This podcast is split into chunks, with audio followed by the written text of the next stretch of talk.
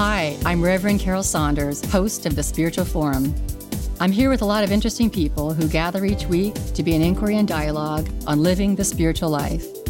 We're all on the spiritual path, growing in our understanding of ourselves and others, and moving from being complainers to being empowered to simply being.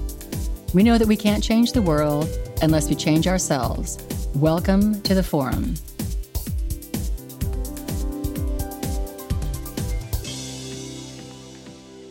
Welcome, everyone, to the Spiritual Forum. I'm so glad you're here.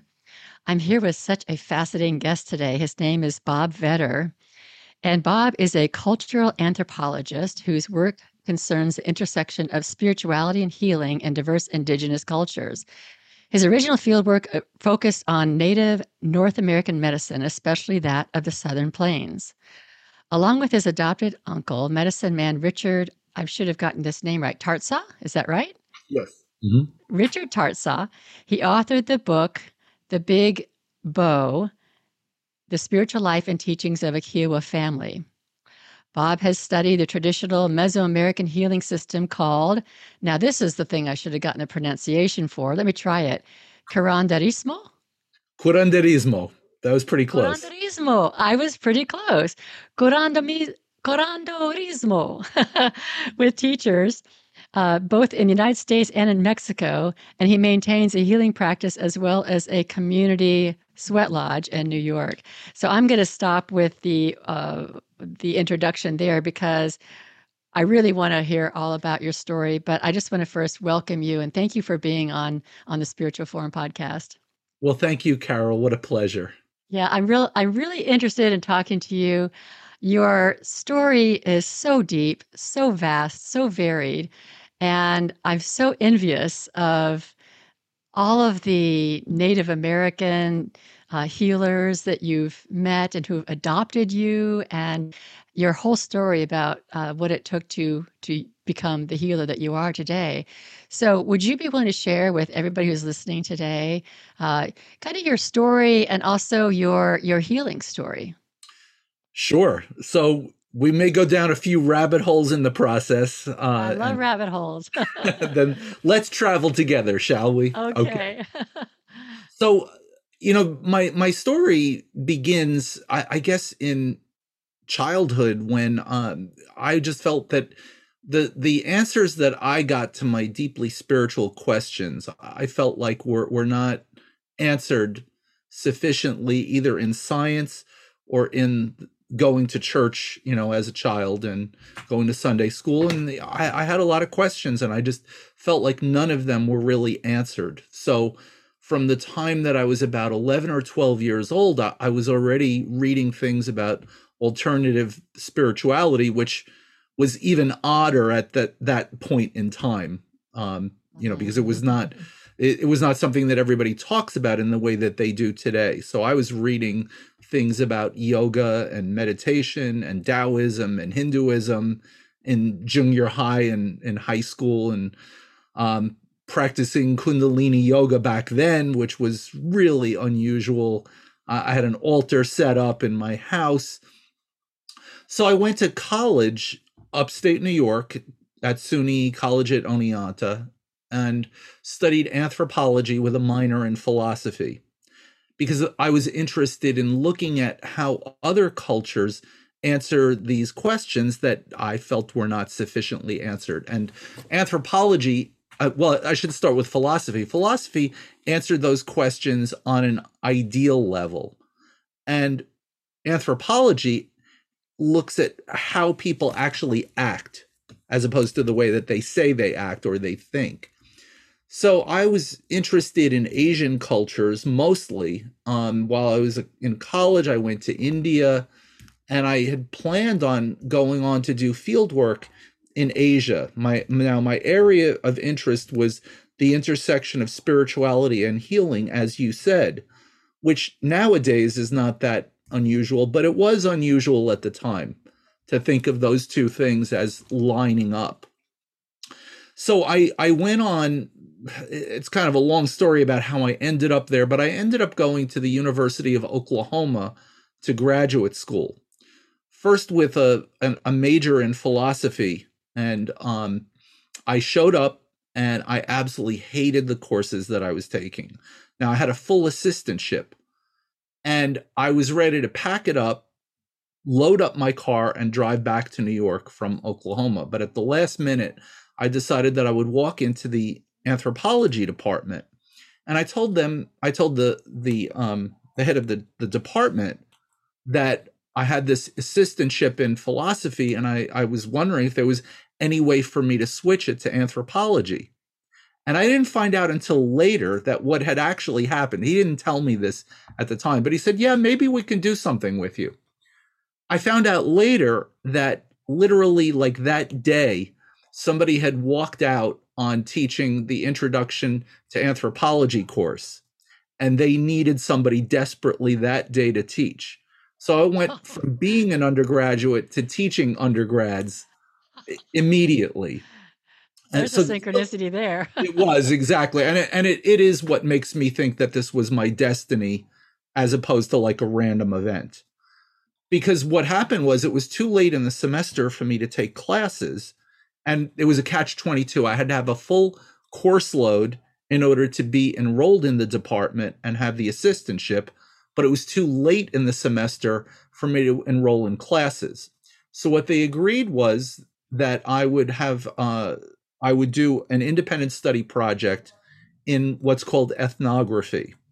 Now, cultural anthropology has two branches. One is ethnography, which is the fieldwork branch of it, which has to do with going into a particular community or a culture and going in with a research idea and then living in and among the people and learning from them, becoming what we call a participant observer.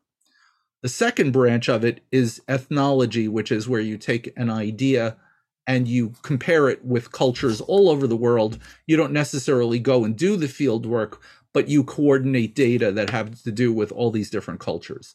So my area of interest was the ethnography part. Now, I figured that since I found myself in Oklahoma and they had the highest population of Native Americans of any state in the country, and, you know, a lot of things that I didn't know, I really wasn't particularly interested in American Indians or Native Americans at the time. But I figured I would just do a quick study to fulfill this goal. And I went and I met with an advisor and I told him what my interest was. I told him that I was interested in healing practices. And I said, what I'd like to do is to try to meet a medicine man. Now, this man was an old man at the time, my advisor, who had been doing his field work among the Plains Apache or Kiowa Apache people for many, many years. So this is 1980 now. I'm in Oklahoma, ready to begin my field work. Now, I thought that if I told him that I was interested in finding a medicine man, he would just tell me somebody to talk to. That's really what I thought was going to happen.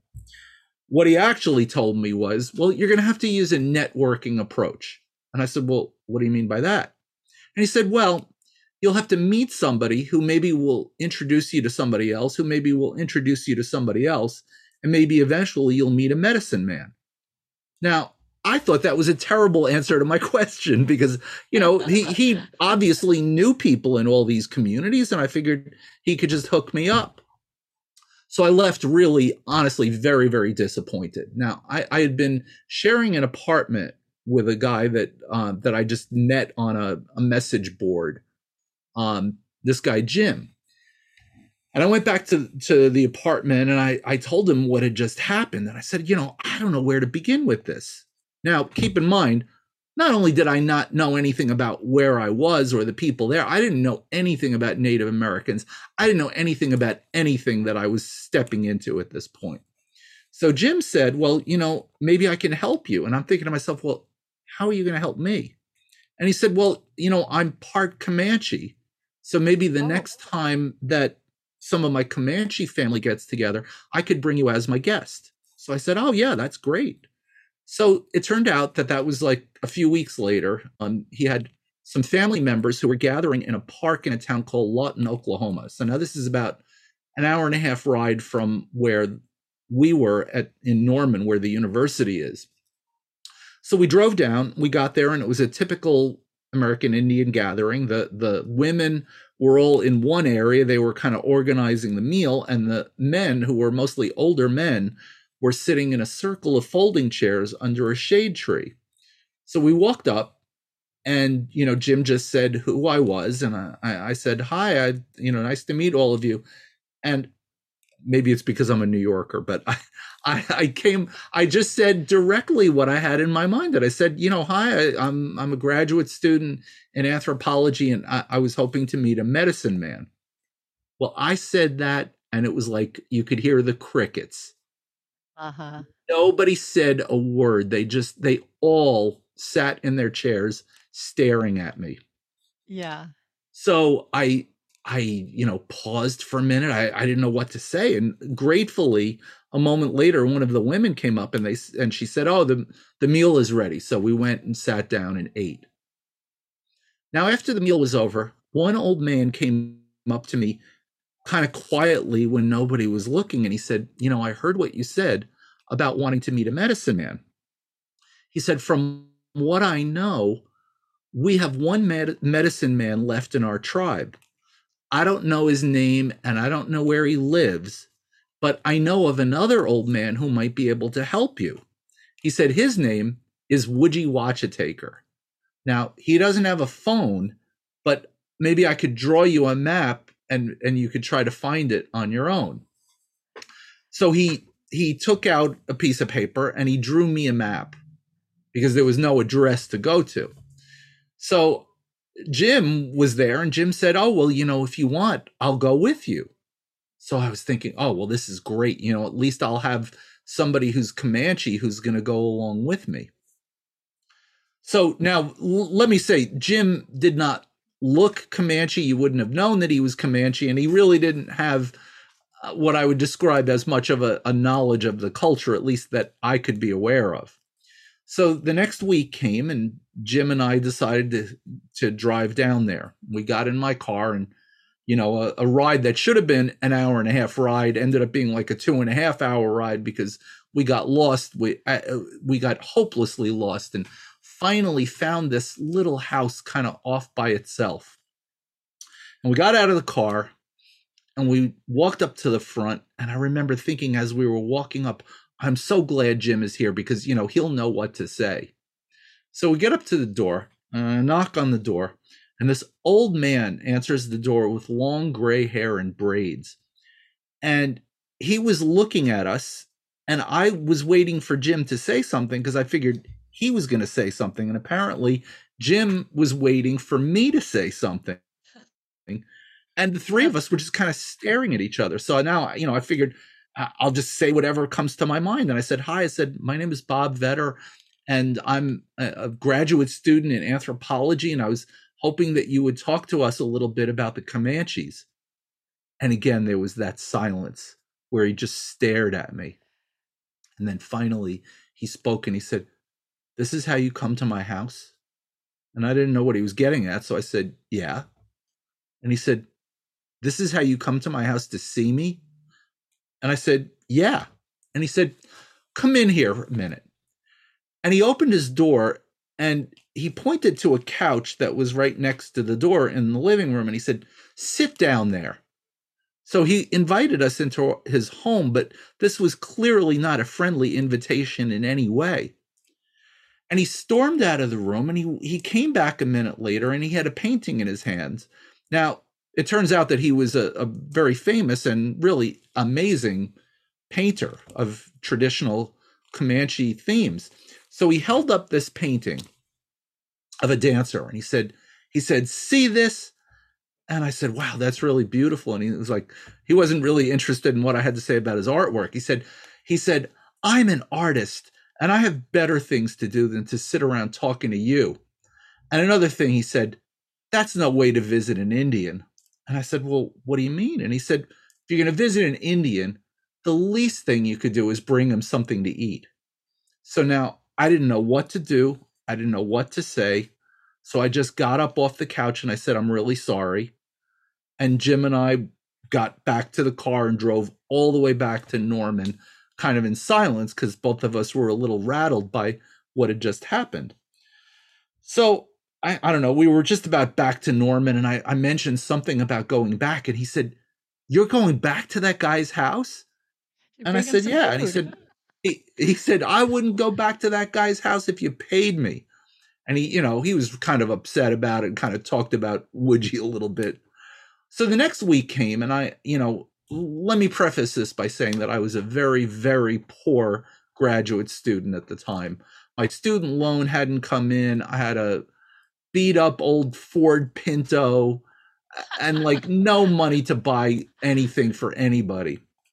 So I bought a pathetic few groceries that I had in a paper bag, but at least it was something. So, you know, I drove back, got to the same house, got to the same door, knocked on the door. He came to the door again. And this time he looked at me and he looked at this paper bag in my hand, and I handed it to him. And he got a big smile on his face. And he said, "Now that's the way you visit an Indian." And he invited me into his home. Only this time, he invited me in a very kind way. And we started to talk, and it turned out that even though he was not a medicine person, he had a lot to tell me about medicine and traditional Comanche culture. It also turned out that his wife was the niece of a very famous Comanche medicine woman that a book was written about called Sanapia, Comanche Medicine Woman. So I ended up talking to both of them about these topics, about healing, about the old ways.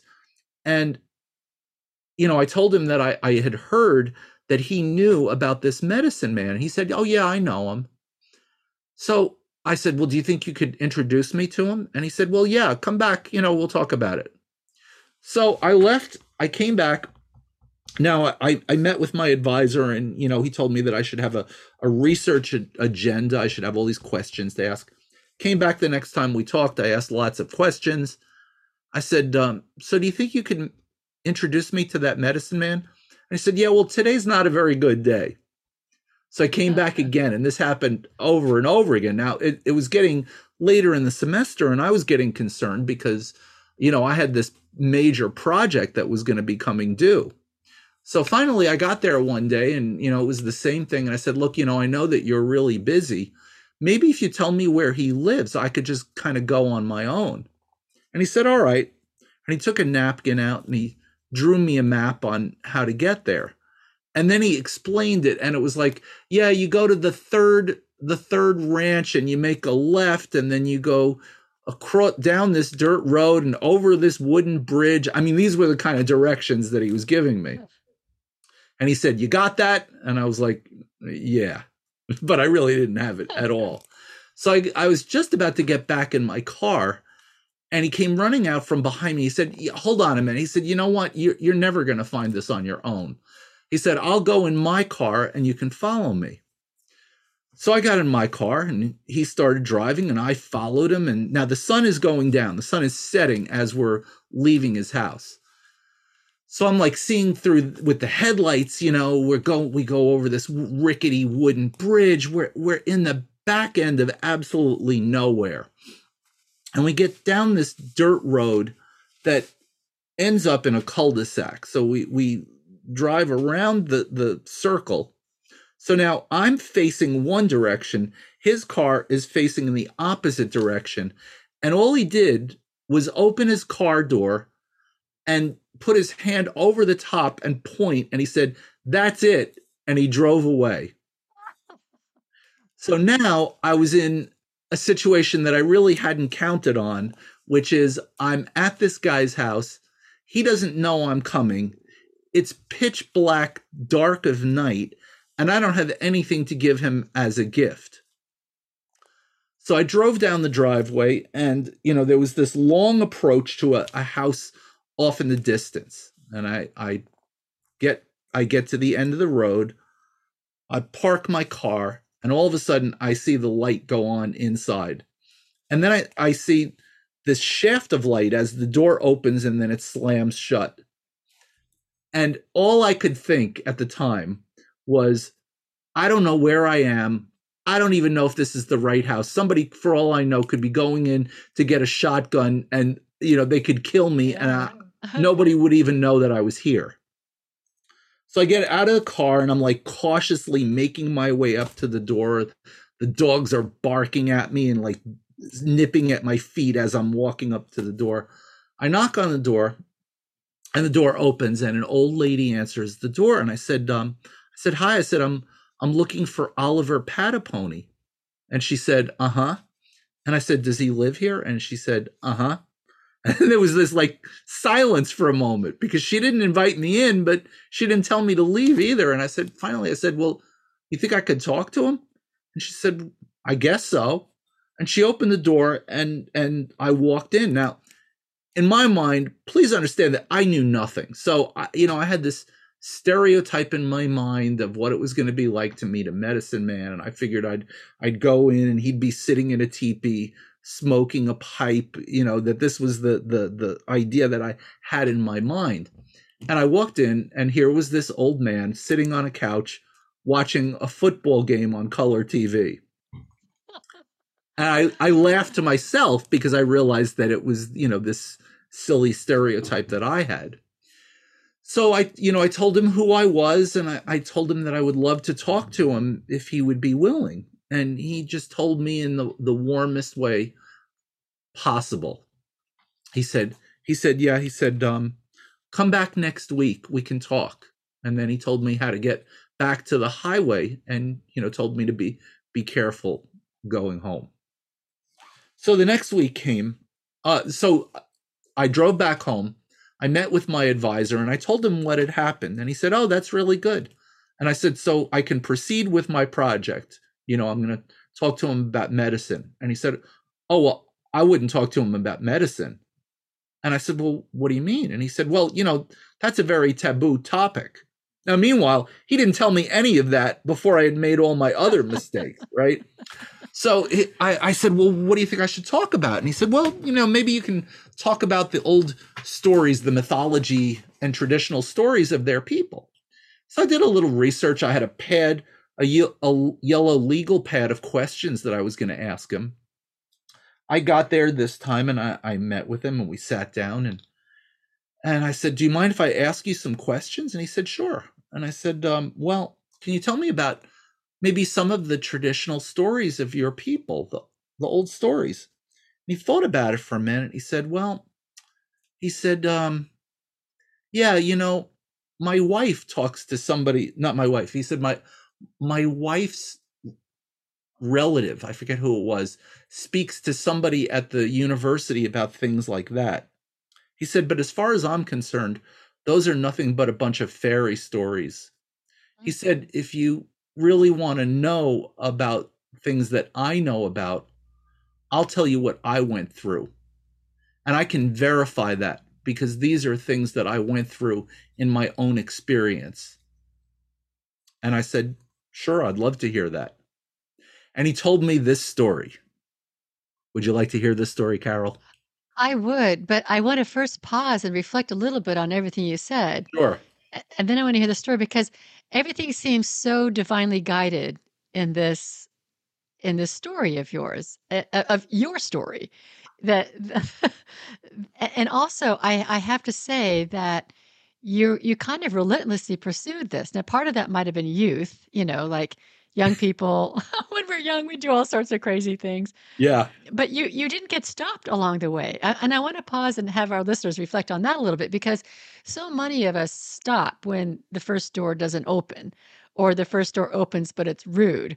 Or, you know, the guy you went with was supposed to speak, but he didn't. Or, you know, there are a number of times during the story you just told me that you could have stopped, given up, and tried something else, or been taken offense, or anything like that. So it's almost like something was planted in you to pursue this work, and you just kept going at it. And the first person led you to the next one led you to the next one, and you just kept trusting that inner. I think it must have been kind of inner intuition that you were moving in the right direction. Is that right?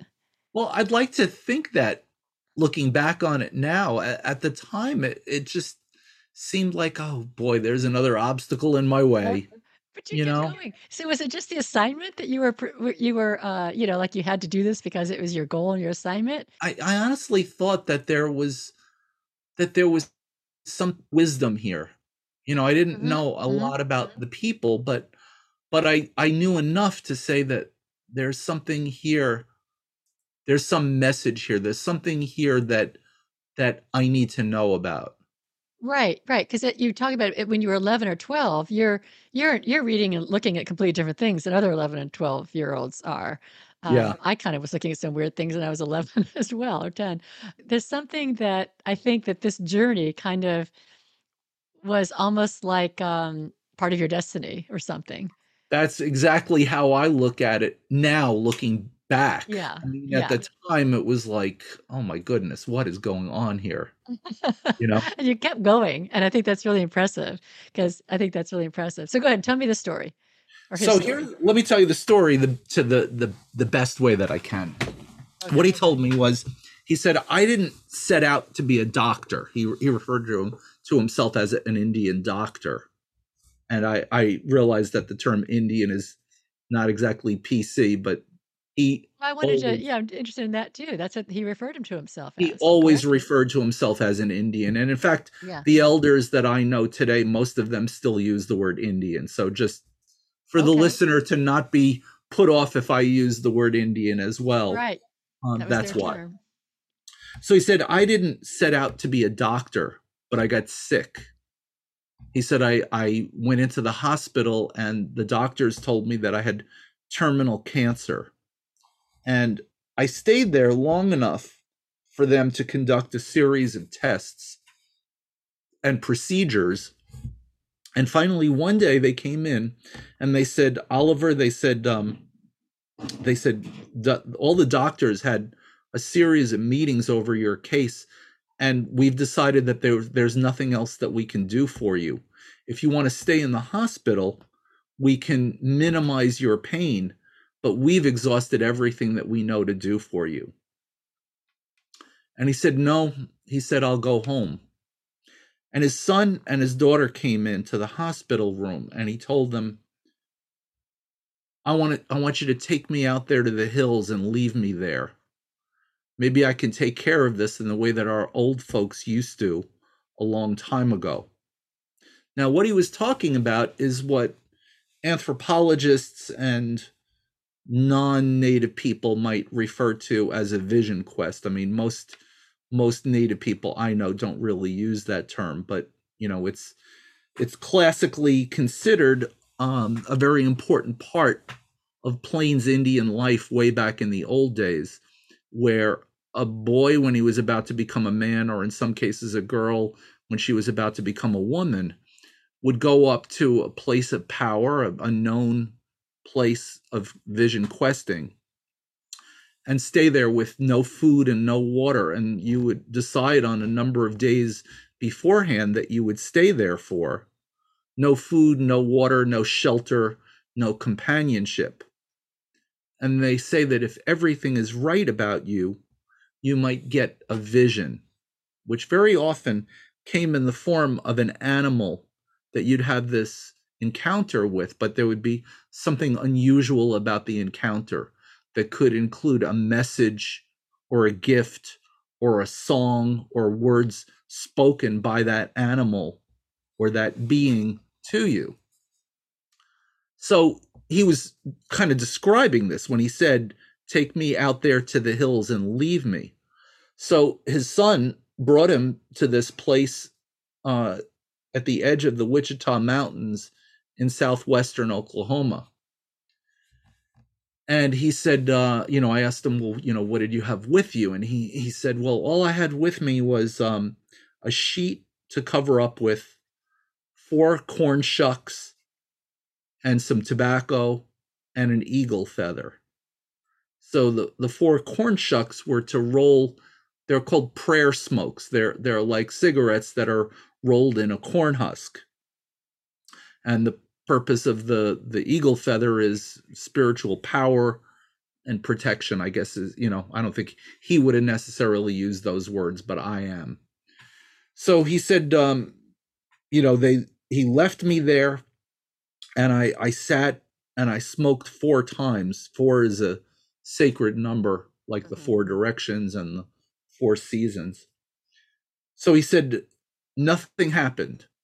And he said, I was laying there towards morning, and I could hear a rustling of leaves over by Mount Scott, the mountain that he was facing. And he said, when I looked up, I could see something flickering, and then it would stop, and then it would flicker again. And I started to realize that this was something that was coming towards me. And it kept getting closer and closer and closer. And as it got close enough to me, I could make out what looked like a human form.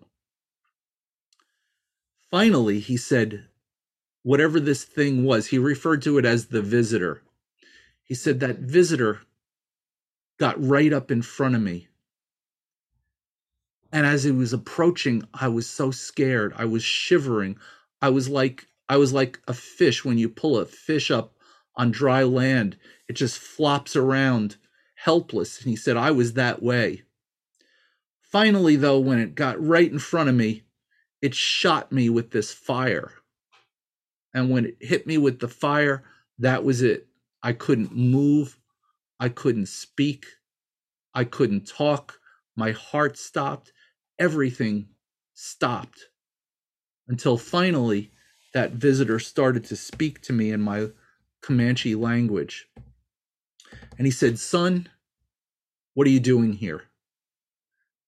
And Grandpa Chief said, I'm sick. And the visitor said, there's nothing the matter with you. They sent me to take care of somebody who's really bad off. And the visitor was just about to leave, but he turned back and he said, son, he said, did you know that this whole world that we live in stops? It comes to a standstill for just a moment right before the sun comes up. And that's the time when things like me can enter into this world. And then the visitor turned and took off to the west. And that was the last time that Oliver Patapone saw him. Wow. And he said, that was the end of my cancer. I asked, well, did you go back to the hospital? And he said, no. He said, no, but I was fine from that point on. And he said, I was walking through our little town of Apache, Oklahoma. And this woman came up to me, and she was an old lady at the time, and she was a Comanche medicine woman. And she looked at me and she said, son, what happened to you? And he said, nothing. She said, no, I can see there's something different about you. What happened to you? And he said, so I told her the whole story. And she said, well, you know, you're good for something. She said, you might not know what that is right now, but sometime soon you're going to figure out exactly what that is. And he started to think about some of the things that he observed when he was a boy. Now, let me give you an idea of the time that we're talking about. I met him in 1980, and he was over 80 years old then.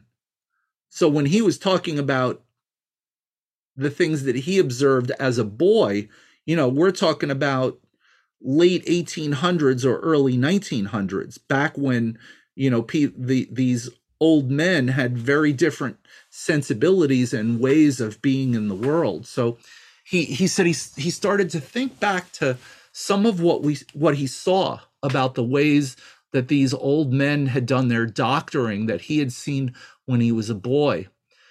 And all of a sudden, he realized that there was something in that experience that he had that was helpful, because people started to show up at his house. Rumors started to go around about that he must have some power. He must have some way to be able to help out people who were sick. And his method of doctoring is something that we sometimes refer to as coal doctoring, because what he would do is he would build a fire and he would take a red hot coal out of the fire and put it in his mouth in order to activate the power. And the way that he described it to me was, he said that sickness is like a fire, and you've got to fight fire with fire. And he said it has to be a red coal. He said a gray or a black coal won't do it. It has to be red hot. But he said that that would activate this power within him, and that then he could put his hands on somebody and they would be like, his analogy was that it's like when you work with cement. When it's wet, you can move it, you can shape it to the way that you want it. And then when it dries the way that you want it. He said, in the same way, when I have that power activated in me, I can manipulate the person's flesh so that it'll stay that way afterwards. Wow. So he explained all of this to me, and I continued to go and meet with him on a regular basis. I did, my field project over the course of that semester, and, of course, continued along with it in the months and the years that followed. And then eventually he adopted me as a grandson. I would later on find out that this is a fairly common thing, that if somebody in one of these indigenous communities, if they like somebody who's an outsider, they'll take them into the family as a family member, even though you're not related by blood. And so that's the way he became my grandpa. So he became my grandpa, and his wife became my grandma Esther.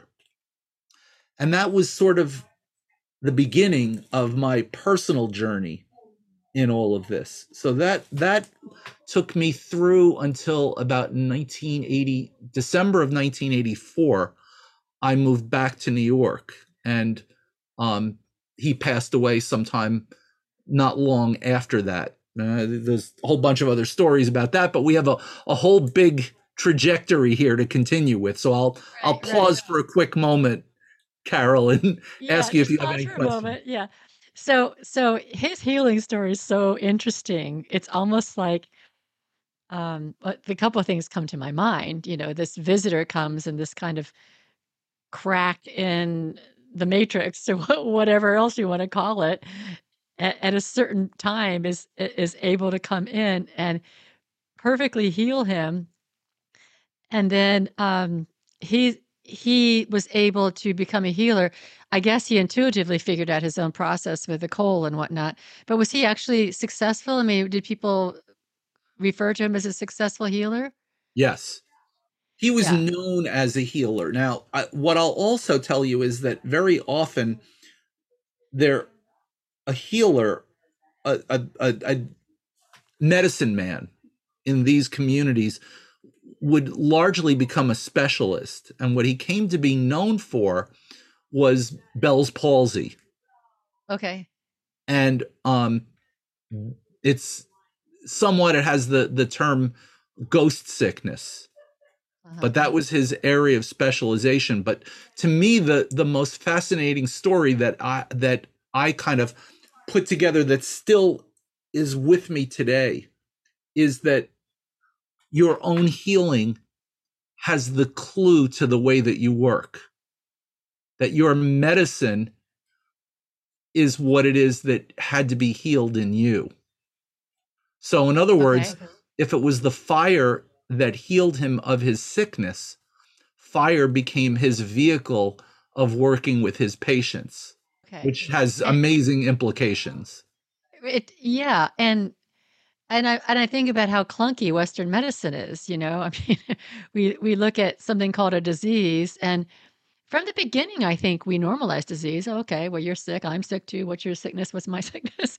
Mm-hmm. But that visitor said, "You are not sick." It's almost like it isn't your truth, and it seems very miraculous. And I know that the stories of Jesus healing also seem kind of miraculous. And people today go, that couldn't have happened. You know, it must have been something else. You know, it must have been something else. But here it's happening here in our lifetime as well. Exactly. Yeah. And I, so you know, and I think that it's also important to consider that part of the story of Jesus as a healer. Yeah. That his way of being in the world was to heal people of their afflictions, which really reinforces that, again, that connection between spirituality and healing. I just think there's so many doubters. Like that had to be some fantastical myth. Like couldn't possibly be true. It must be symbolic, or it must just be a fairy tale, like, you know, your other guy said. But these things do happen. And I think we don't know how to explain it away. So we just kind of like distract ourselves with something else, unless you decide to immerse yourself in it as you are as a healer now. So should I continue on that? Please do. Yeah. Mm-hmm. Wind us through this story. So, yeah. So I moved back to New York, and, you know, I had mostly been with his family and, you know, a couple of other families. I came back to New York, and it was not too long after I came back, another couple of years after I came back, that I had the seed for this idea of bringing people with me to meet some of the elders and the people that I had known over those years. And so in 1987, I began my business of educational tourism, of bringing people with me to go and be elbow to elbow with Native people, you know, to go to their homes, go to their dances, go to their ceremonies, without an agenda, just saying that whatever these families would like to share is great. You know, I didn't tell them what they needed to do. And a lot of it was spontaneous, where we would just end up doing the things that they did. So the story about my uncle, Richie, who you mentioned before, is kind of another interesting story along the way. We were camped out. The way that we would do it is we would stay in teepees for a week at a time. So these programs were 8 days, 7 nights. And we would set up teepees, and we would live in our teepees with fires burning, and, you know, we would cook there and then go take the vans and go to people's homes. And of course, the irony in that story is a lot of the programs were in the middle of the summer, and it was just hot and sweaty. And when we would get done, like if they would come to visit us in our encampment, they would always be like, all right, well, we're going to go home to our air conditioning now. And, you know, here we were, the non-indigenous people, sweating it out inside the teepee. So one day we were camped out at a state park called Fort Cobb Lake in southwestern Oklahoma. And I think we had 3 teepees set up. We had a group of about 20 people. And this guy shows up to collect the fees. So he's a Kiowa man, you know, and he's dressed in the ranger outfit. And he came to collect the fee for camping for the time that we were there. And he said, what are you guys doing here? And, you know, I explained to him the nature of the program, what our purpose was, and how we were visiting people and going to the powwows and dances and all these different things. And he said, you know, my brother probably could help you. And I said, really? I said, in what way? And he said, well, I have this brother, his name is Richie, and he's kind of a family historian and a tribal historian. And I'm sure that he'd be happy to meet with you. And I said, okay. And he said, you know, same story as before. He doesn't have a phone, but I'll tell you where his house is. So I said, okay, you know, I'll give it a try. So usually we found ourselves late, but there was one day that we were actually ahead of schedule. We were heading back from the town of Anadarko, this little native town, back to where the teepees were set up.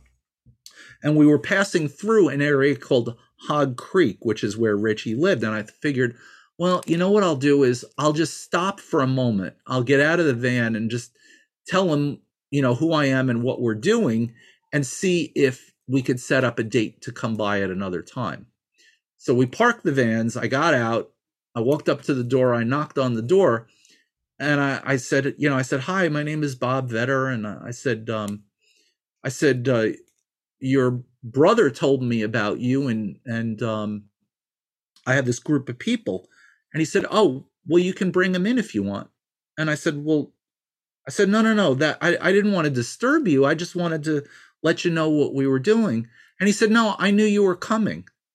And I said, oh, did you talk to your brother, Willie? And he said, no, I haven't seen Willie in a while. And I said, well, then how did you know that I was coming? And he said, I had a dream. And in my dream, God told me that somebody would show up here at my home with people from all over the world. And here you are. He said, bring them in. So I went out to the van and I told everybody, I said, I don't really know what's going on here. I said, but we've all been invited to go into his living room. So I got the group and we, you know, piled in like 20 people packed into his little living room. And he started to talk to us. And at one point he put an iron skillet on the flame on the stove. And then he took some green cedar, you know, the green part from the cedar tree that was dried, and he put it on it, and he started to smoke off everybody who was there, which is a form of spiritual purification you probably know about. Yeah. And he smoked everybody off and, you know, began telling the stories about his great-great-grandfather, who was this famous chief named Big Bow. And he started telling the stories, and he started singing songs, including Big Bow's journeying song, and just all these stories. And, you know, it was an incredible experience for everybody who was there. And then over the years that I continued to do this, you know, I would always bring people to Richie's house, and including people from literally all over the world. It fulfilled what he said that his dream was.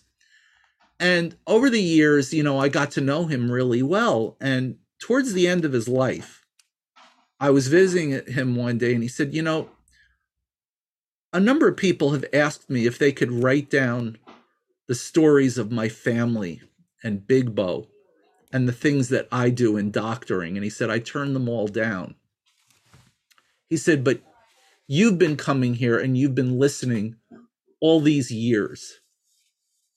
And he said, I was wondering if you would be the one to write this down for me. And I said, you know, it'll be an honor to do it. So I left and I came back with a tape recorder, and I began doing the tape recorded interviews with him. And I have to tell you that there's something really remarkable about sitting with these elders, that a lot of times they wouldn't answer the question that was put to them. And I knew that that was going on as I was doing the recordings, but I didn't know to what extent. And I have to say that, like, sitting there, you sort of go into a trance state in listening to all of this. So I had all of these recordings over the course of a couple of years. And then Uncle Richie passed away before I was able to do anything with it.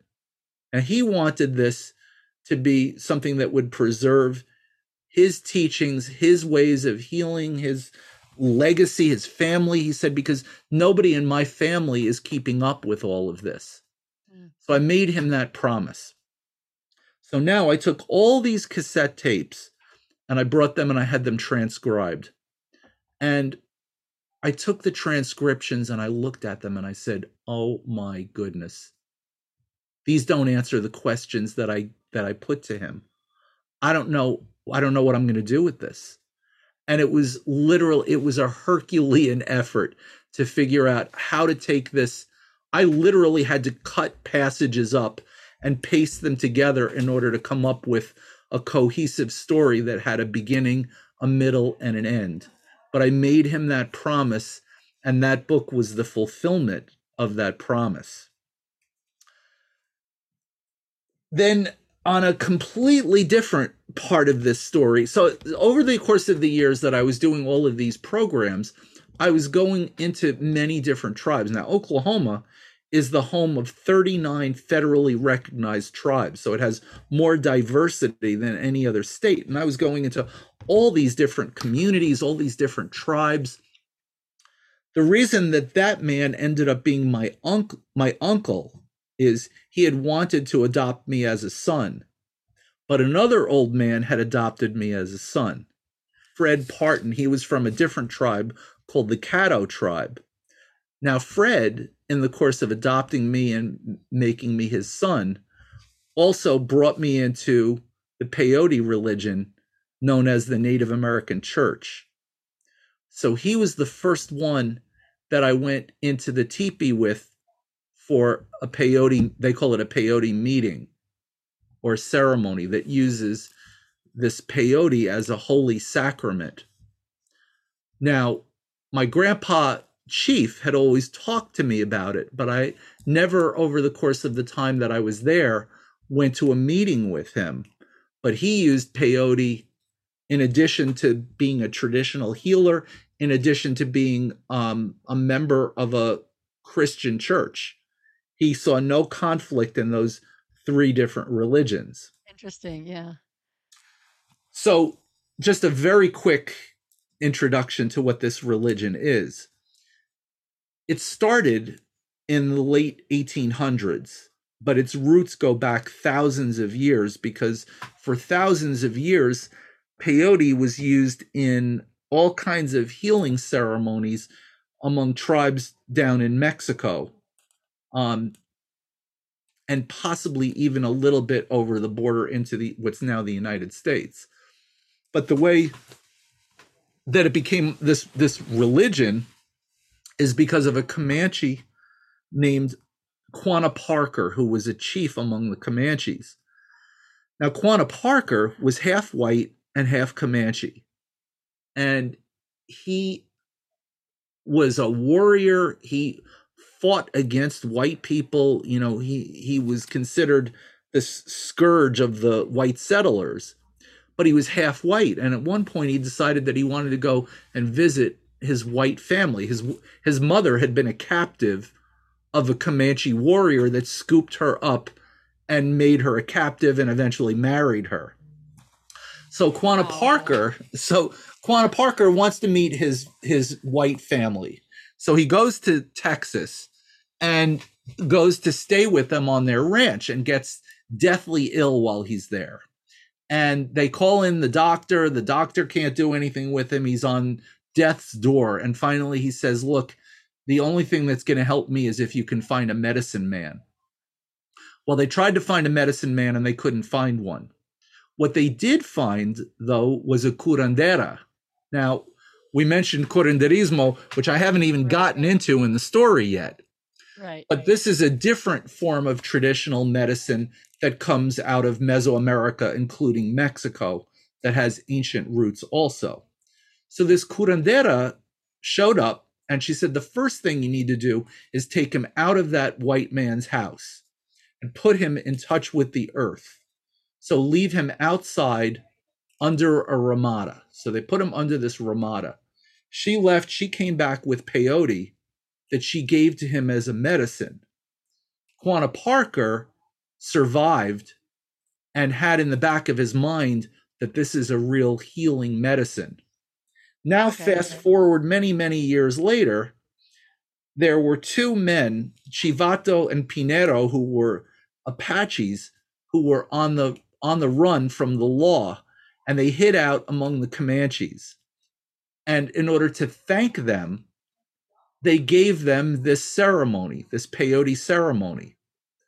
Quanah Parker found out about it, and because of his belief in peyote as being this amazing healing medicine, took it on and told all of his people we should take on this way of worship.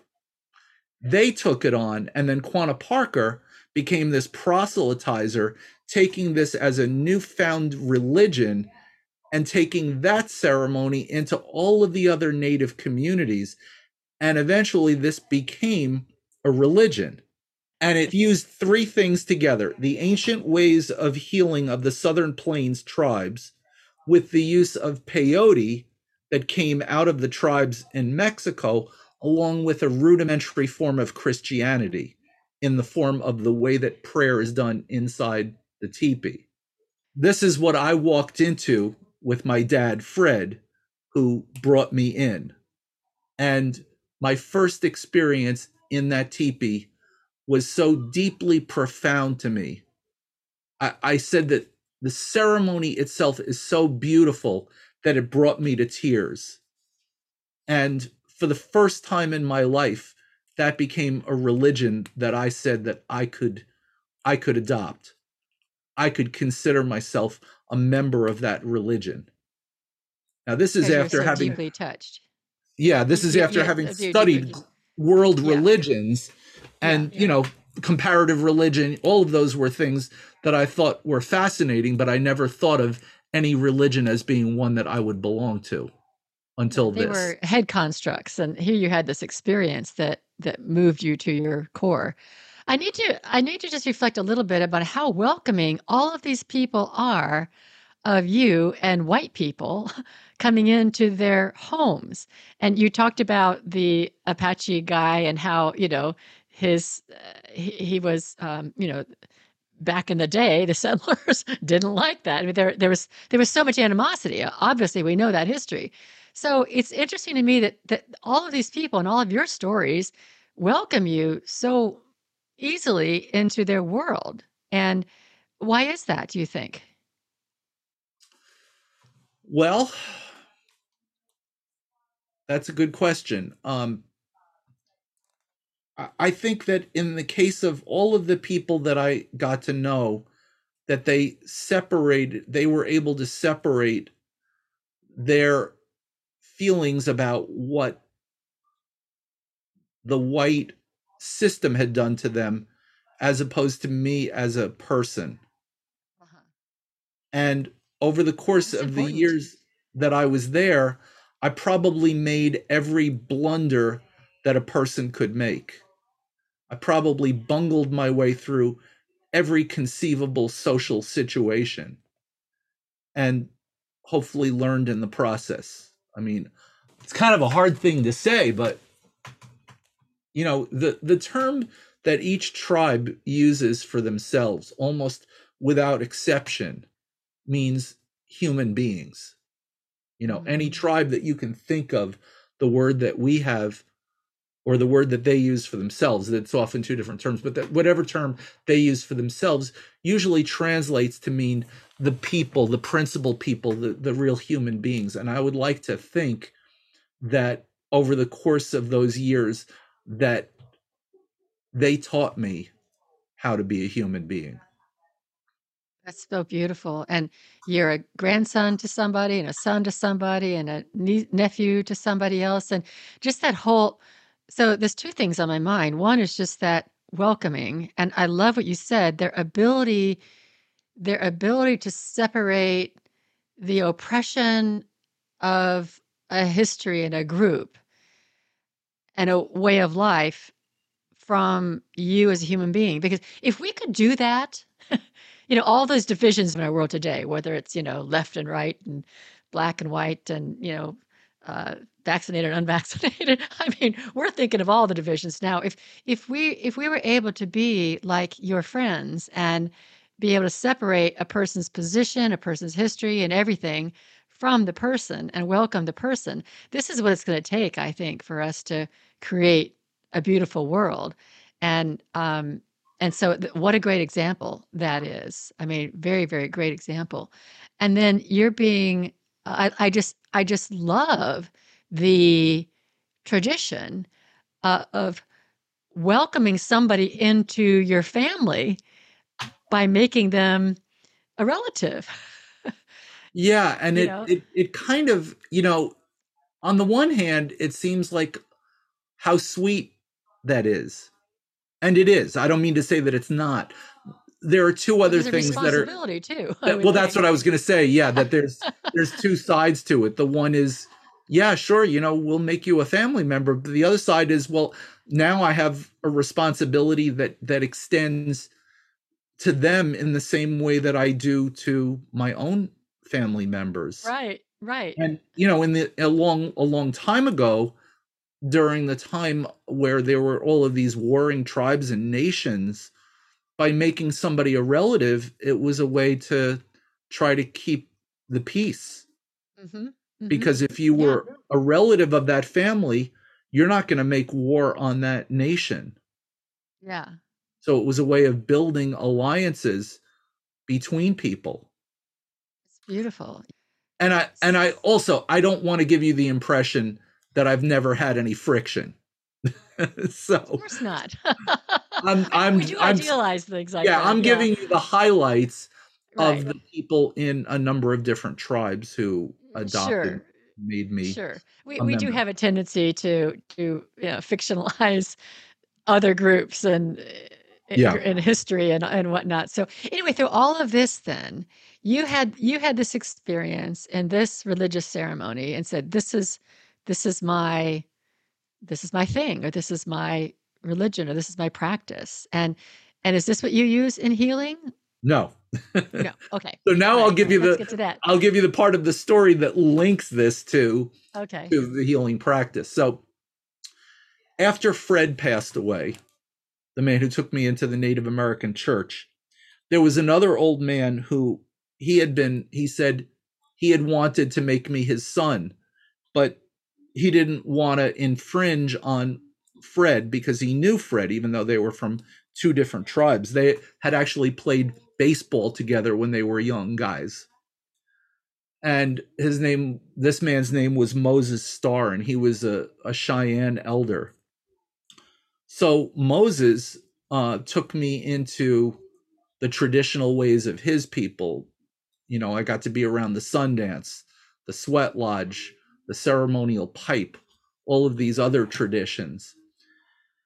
And at one point, you know, he had been around the Native American Church in his tribe as a boy, but that was not his way of worship, but it clearly was mine. So I wanted to honor him in the best way that I knew how, which was by sponsoring a meeting, a peyote ceremony for him, to ask for blessings for him and for his healing. And so I sponsored it, and even though I had been going to all these peyote ceremonies with that other tribe, I didn't know anything about the Cheyenne tribe. To make a long story short, for 4 years, I sponsored these ceremonies for my dad, Moses, and got to be friendly with the members of that tribe who eventually invited me to become a member. And I said, well, you know, I live in New York, and I can't go on a regular basis, but if there's one ceremony that you can think of that is important, I'll try to get to that when I can. And they said, well, you know, probably the annual pilgrimage ceremony when we go down to the Mexican border and get the medicine and bring it back up here to Oklahoma. So I had to plan to fly down to southern Texas to be there for this ceremony. And there are two places that you could fly to, San Antonio or Corpus Christi. I ended up flying into San Antonio. Now, when I got there, all of a sudden, I remembered back to what had happened when I left Oklahoma. When I left the university, I sort of cut short what I was going to do. I had become interested academically in curanderismo, this traditional ancient Mesoamerican form of healing. And my intention was to do a short-term study in San Antonio, Texas, because I understood that curanderismo was practiced by the people in the Mexican-American community there. And then I would go down to Oaxaca and spend a year in the southern state of Oaxaca studying with curanderos there, because that is like a hotbed of curanderismo. All these years later, I find myself in San Antonio for the first time, because that's where I was going to go. That's where I was going to rent a car and then go down to the peyote ceremony. When I came back to San Antonio, I said, I wonder if I could find out what's going on, you know, with people practicing curanderismo here. I tried and tried and tried, and honestly, it had mostly died out. And I somehow found this article about a woman who was a curandera who had gotten together with an anthropologist and gave a talk on curanderismo at a local library. Now, in the article, it said that she worked at this store in downtown San Antonio part-time. The day before I was going to fly back to New York, I went in. She was there. Her name was Berta, and she's known as La Golondrina. And she was working there, and I spent the entire day with her, learning from her, and felt like I had known her my entire life. My flight the next day got canceled, and Southwest Airlines gave you the choice of staying longer. So I stayed for 4 more days and was with her day and night, learning from her. And that began my first, she was my first teacher in curanderismo. And then I had a series of other teachers, ended up like, I'm like leaving out huge parts of this story. But eventually I ended up with one teacher in Oaxaca, Mexico, again, where I would have gone had I stayed at the University of Oklahoma during that research. He's the one who really taught me the way of the Temazcal, the traditional sweat lodge ceremony. So I took all of the healing practices, the one-on-one healing practices that I learned in curanderismo, and I believe that it became informed by the things that I learned in Southern Plains medicine. That all of that way of prayer, all of that way of being with someone who needs help came to inform my way that I would eventually come to interpret Mexican curanderismo. So interesting. So you became a healer in your own right, integrating all of these experiences. And so tell us a little bit about what you do for people today. Yeah, sure. So, I have a Temazcal, which is the traditional sweat lodge. And in the old days, that was considered to be the original hospital. And there are Temazcal ruins all over, you know, the ancient ruins of Mesoamerica. It goes back literally thousands of years. And it was believed that you could go in there to be healed of your sickness if you're already sick, or to prevent illness.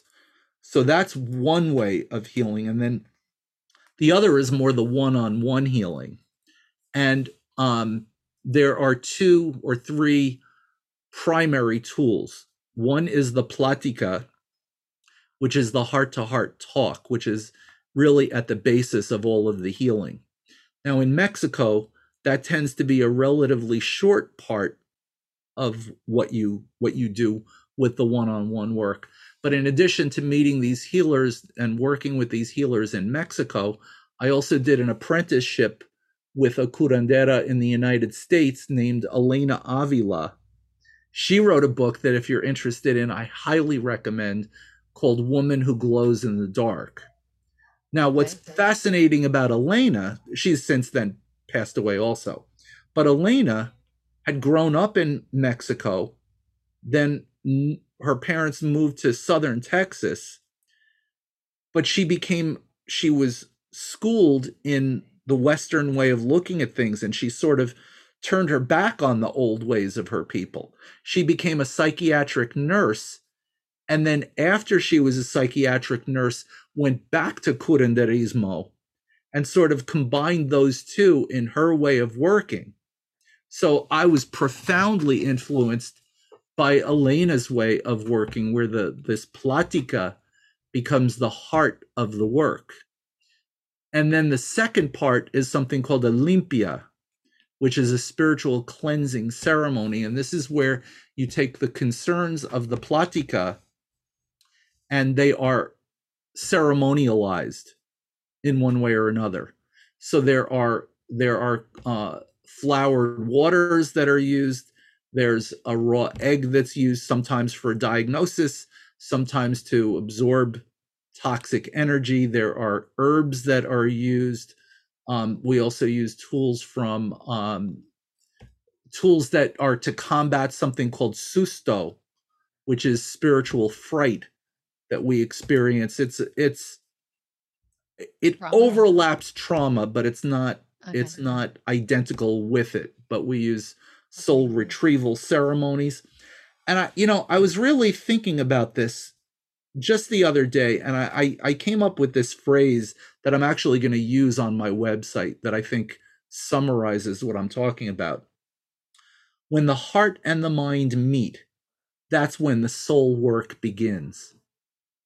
And what I mean by that is, you can turn to Western psychology, which is all about the mind. In my opinion, that's incomplete. Mm-hmm. You can look to the emotional foundation of problems in our lives. That by itself, I believe, is incomplete. But when we bring spirituality into it and we unite the heart and the mind together, it illuminates the part that our difficulties have to tell us about our own unique soul imprint, our reason for being in this world. And that is really at the core of the work that I do now. So most of the people who I work with one-on-one are healers already in one way or another, and are maybe looking for a way to finish the healing process in themselves and use that as a way of understanding the nature of their gift, what we call in Curanderismo, the don. The don is your gift. Now, classically, that is believed to be a gift that is given only to some people, that you're born with a don, or you're born into a family where maybe a grandparent is a healer and they teach you and you become a healer. My way of looking at it is that each one of us has a don, and the don has to do with your biggest problem. The issues that you need to heal in yourself become an opportunity that might lead to addiction, it might lead to hopelessness, giving up, or it might lead to your healing, depending on how you respond to that calling. If you are able to heal it, that becomes your way. That is an entry point to the way that you have of healing others, to share your personal medicine with them. That's kind of the formula that I've come upon, and that is the guiding principle in my work. So let me just make sure I understand this. So we all have some kind of trauma. We all have some healing to do. So I think what you're saying is however I go about the healing of me is informing then how I might be a healer to heal others. Exactly. And your experience even attracts the people who are going to come to you. Like attracts like, yeah. So I would attract the same people with the same kind of trauma or the same kind of healing needs. Do you think that we're all healers? I think that we all have a healing potentiality. Mm-hmm. In the same way that we're not manifest it in this world, but this life maybe, but that we all hold that potential. Yeah, exactly. So there are a lot of people who don't choose to be healers. I think that we all have the ability within us. I mean, there are people, for example, I have a dear friend in Mexico.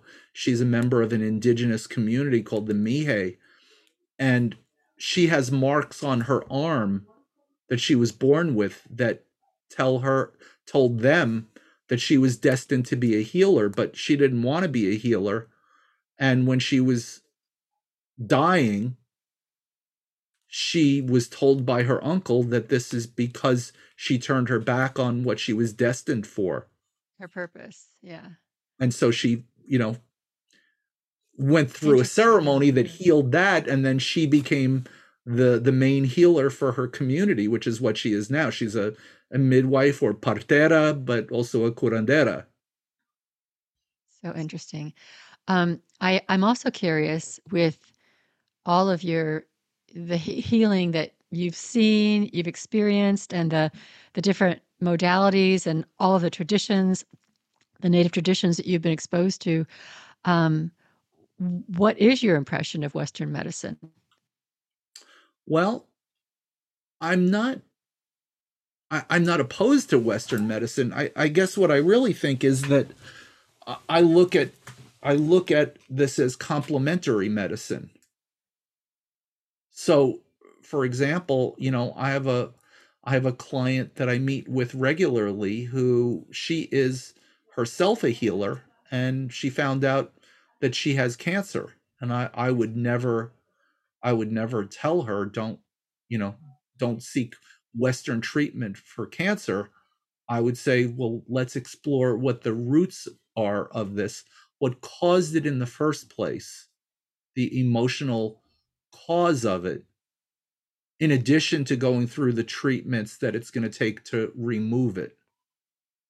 So one doesn't preclude the other. There are things that Western medicine is really good for. I mean, if you break a bone, you have physical trauma, go to the hospital. There are things that it's not as effective for. So I think that the two work hand in hand. What I'm saying is that what I'm describing is a spiritual form of healing that may or may not overlap a physical aspect. Yeah. If you have time for this story, I'll tell you one more about my mother. Well, we can keep going. We're over an hour now. We're probably like an hour and maybe even 10 minutes in. But go ahead, tell the story. And then we'll wrap it up. Does that sound good? Sure, that sounds good. Okay. So years ago, my mother ended up with inflammatory breast cancer, which, you know, they wouldn't even say what the stage was. It was just, you know, very, very grave situation. And I went down to visit her. She lives in North Carolina. I went down to visit her, and I took her to the various doctors and the specialists. They began the chemo, you know, and they went through like everything that you can think of was in this battery of what was going to go on. And she wasn't really able to deal with all of it. You know, she wasn't able to deal with the toughness of the chemotherapy and the radiation and the surgery and everything. You know, it was a terrible, terrible time. And at one point, she was taken to the emergency room. She was put in the hospital while she was undergoing all of this. And they put her in there, and they finally put her in, I'm not sure what it's called, but where you can't be left alone, where you're a danger to yourself, you know, and they had her in the beds with the so you can't get out, like the little, yeah, the bars on it and around the bed and everything. And I met with the doctors, and the doctors said, you know, your mother you're going to have to put her in a home because she's never going to be able to live on her own again. And she's totally dissociated. She thought that she was being observed through the television. I mean, it was an awful, awful situation. Now, my trip down there that time to put her in the home and research what facility would be the best for her, unfortunately coincided with a ceremony that I had sponsored for somebody in Oklahoma. And I explained to them that I couldn't, that I wasn't sure whether I was going to be able to be there, but I want I want to honor this old man with the ceremony, whether I can be there or not. I want you guys to go on with it. And they agreed. And I got down there. I dealt with the situation. I got there. My mother said, you know, I'm glad you're here, because I couldn't remember. I wasn't sure whether I had a son or I just imagined that I had a son. It was heartbreaking. It was the most difficult situation I ever dealt with in my entire life. So I got her. I researched, I went around, I traveled to all these different places, found the facility that would keep her, that according to the doctors is what she would die in. I got her placed in it, and I flew that day to Oklahoma to be there for the ceremony. And when I got there, we were inside the teepee. And there's one point where they ask, you know, does anybody have any particular concerns that they want to pray for? And I didn't want to mention my mother, because I wanted it to be for this old man that I was honoring in there.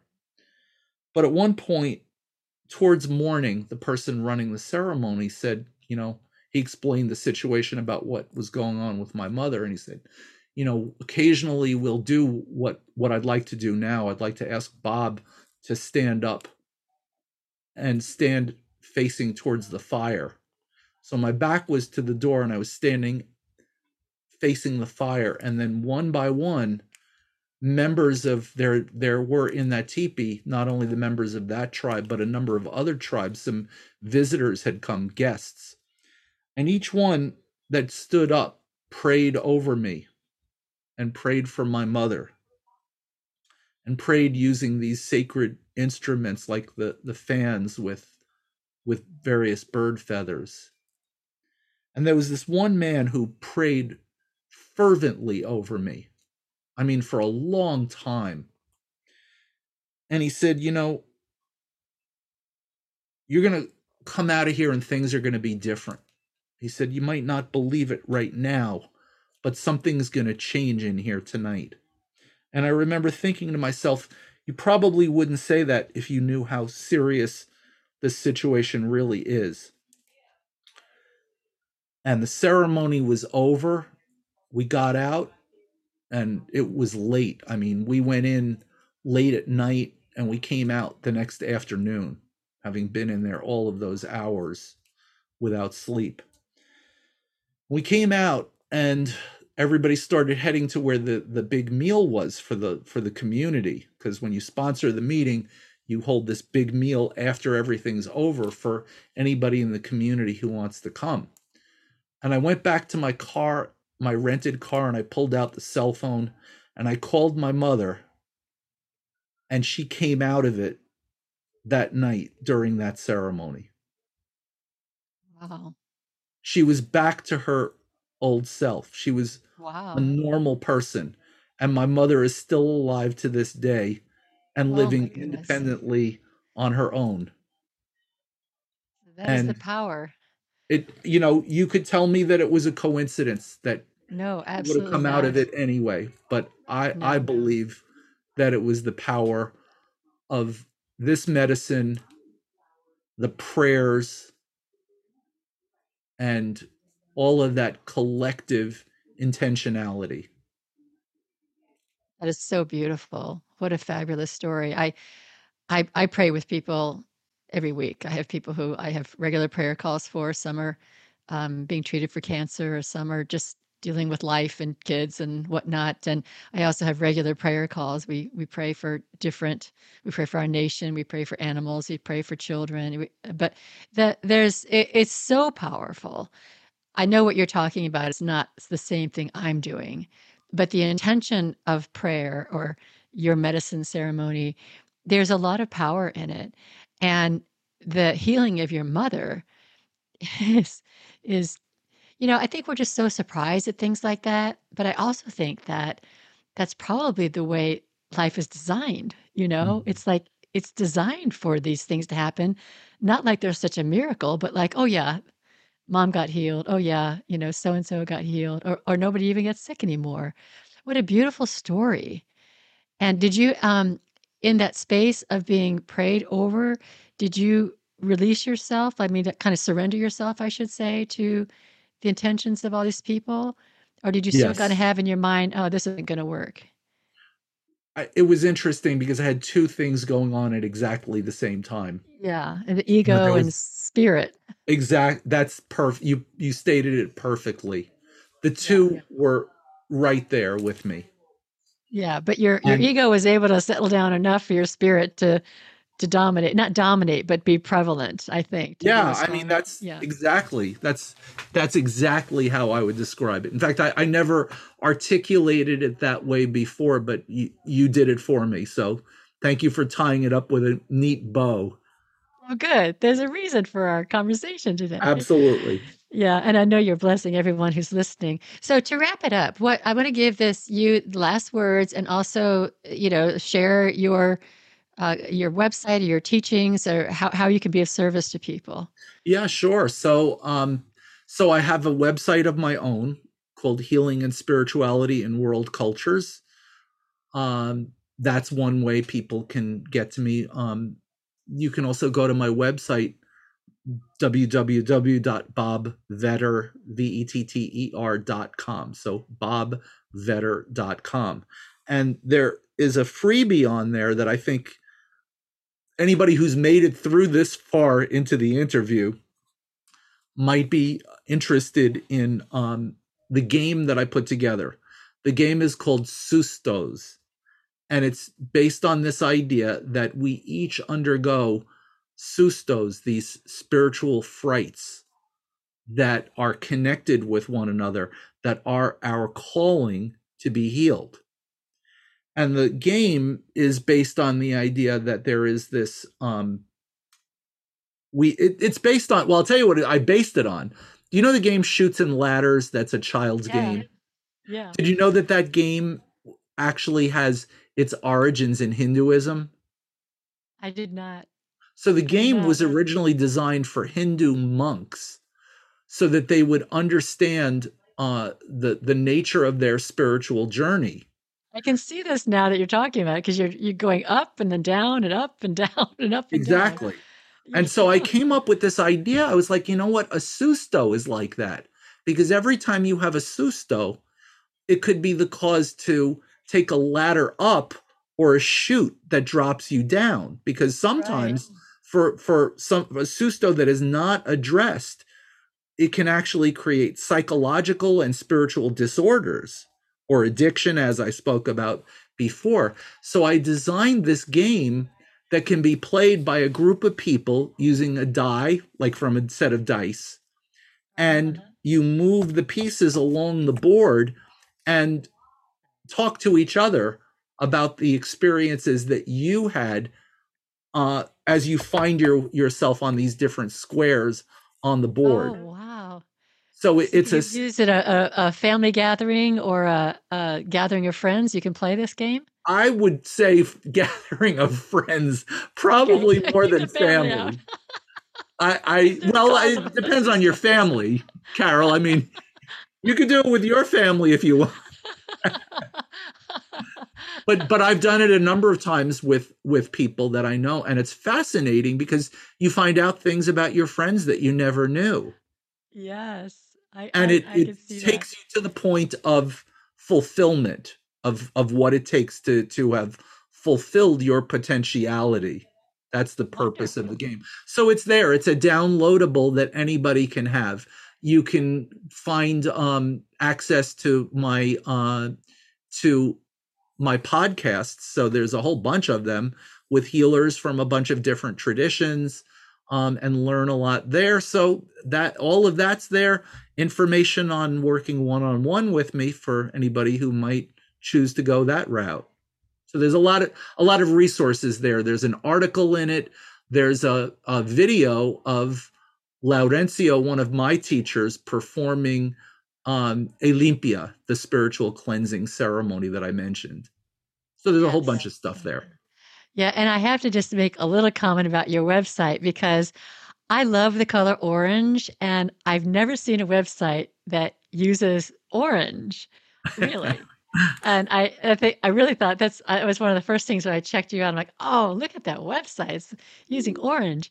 So it's very cool in your branding. I'll have all those links also on the podcast episode page on my website, thespiritualforum.org. So Bob, thank you so much for sharing your story. I think we could talk for a few more days. No doubt. You have such a rich, most of us just kind of, grew up and went to high school and then college and got a job and found our way. And, we have our interesting intricacies and side stories, but you're just delving into the culture of the indigenous peoples and having these just really unique experiences and then putting it all together to be this healer. It just feels like you've really answered your calling and that you're really a blessing in the world. And I appreciate so much your sharing so generously today with all of us. Well, those are some very kind words, and I appreciate that so much. And appreciate the work that you're doing here as well. And wish all good things to you and your listeners. Yeah, thank you. Thank you. And everybody, thank you for listening. And I now close the Spiritual Forum. Thank you for listening. If you want to learn more about us, check out thespiritualforum.org. The Spiritual Forum is affiliated with Unity Worldwide Ministries. We're a nonprofit corporation and depend solely on donations from people like you. If you find that you're benefiting from your listening, we encourage you to donate on our website, thespiritualforum.org. Our music is by Matt Nelson. Sound engineering is by Mark Jaszelski.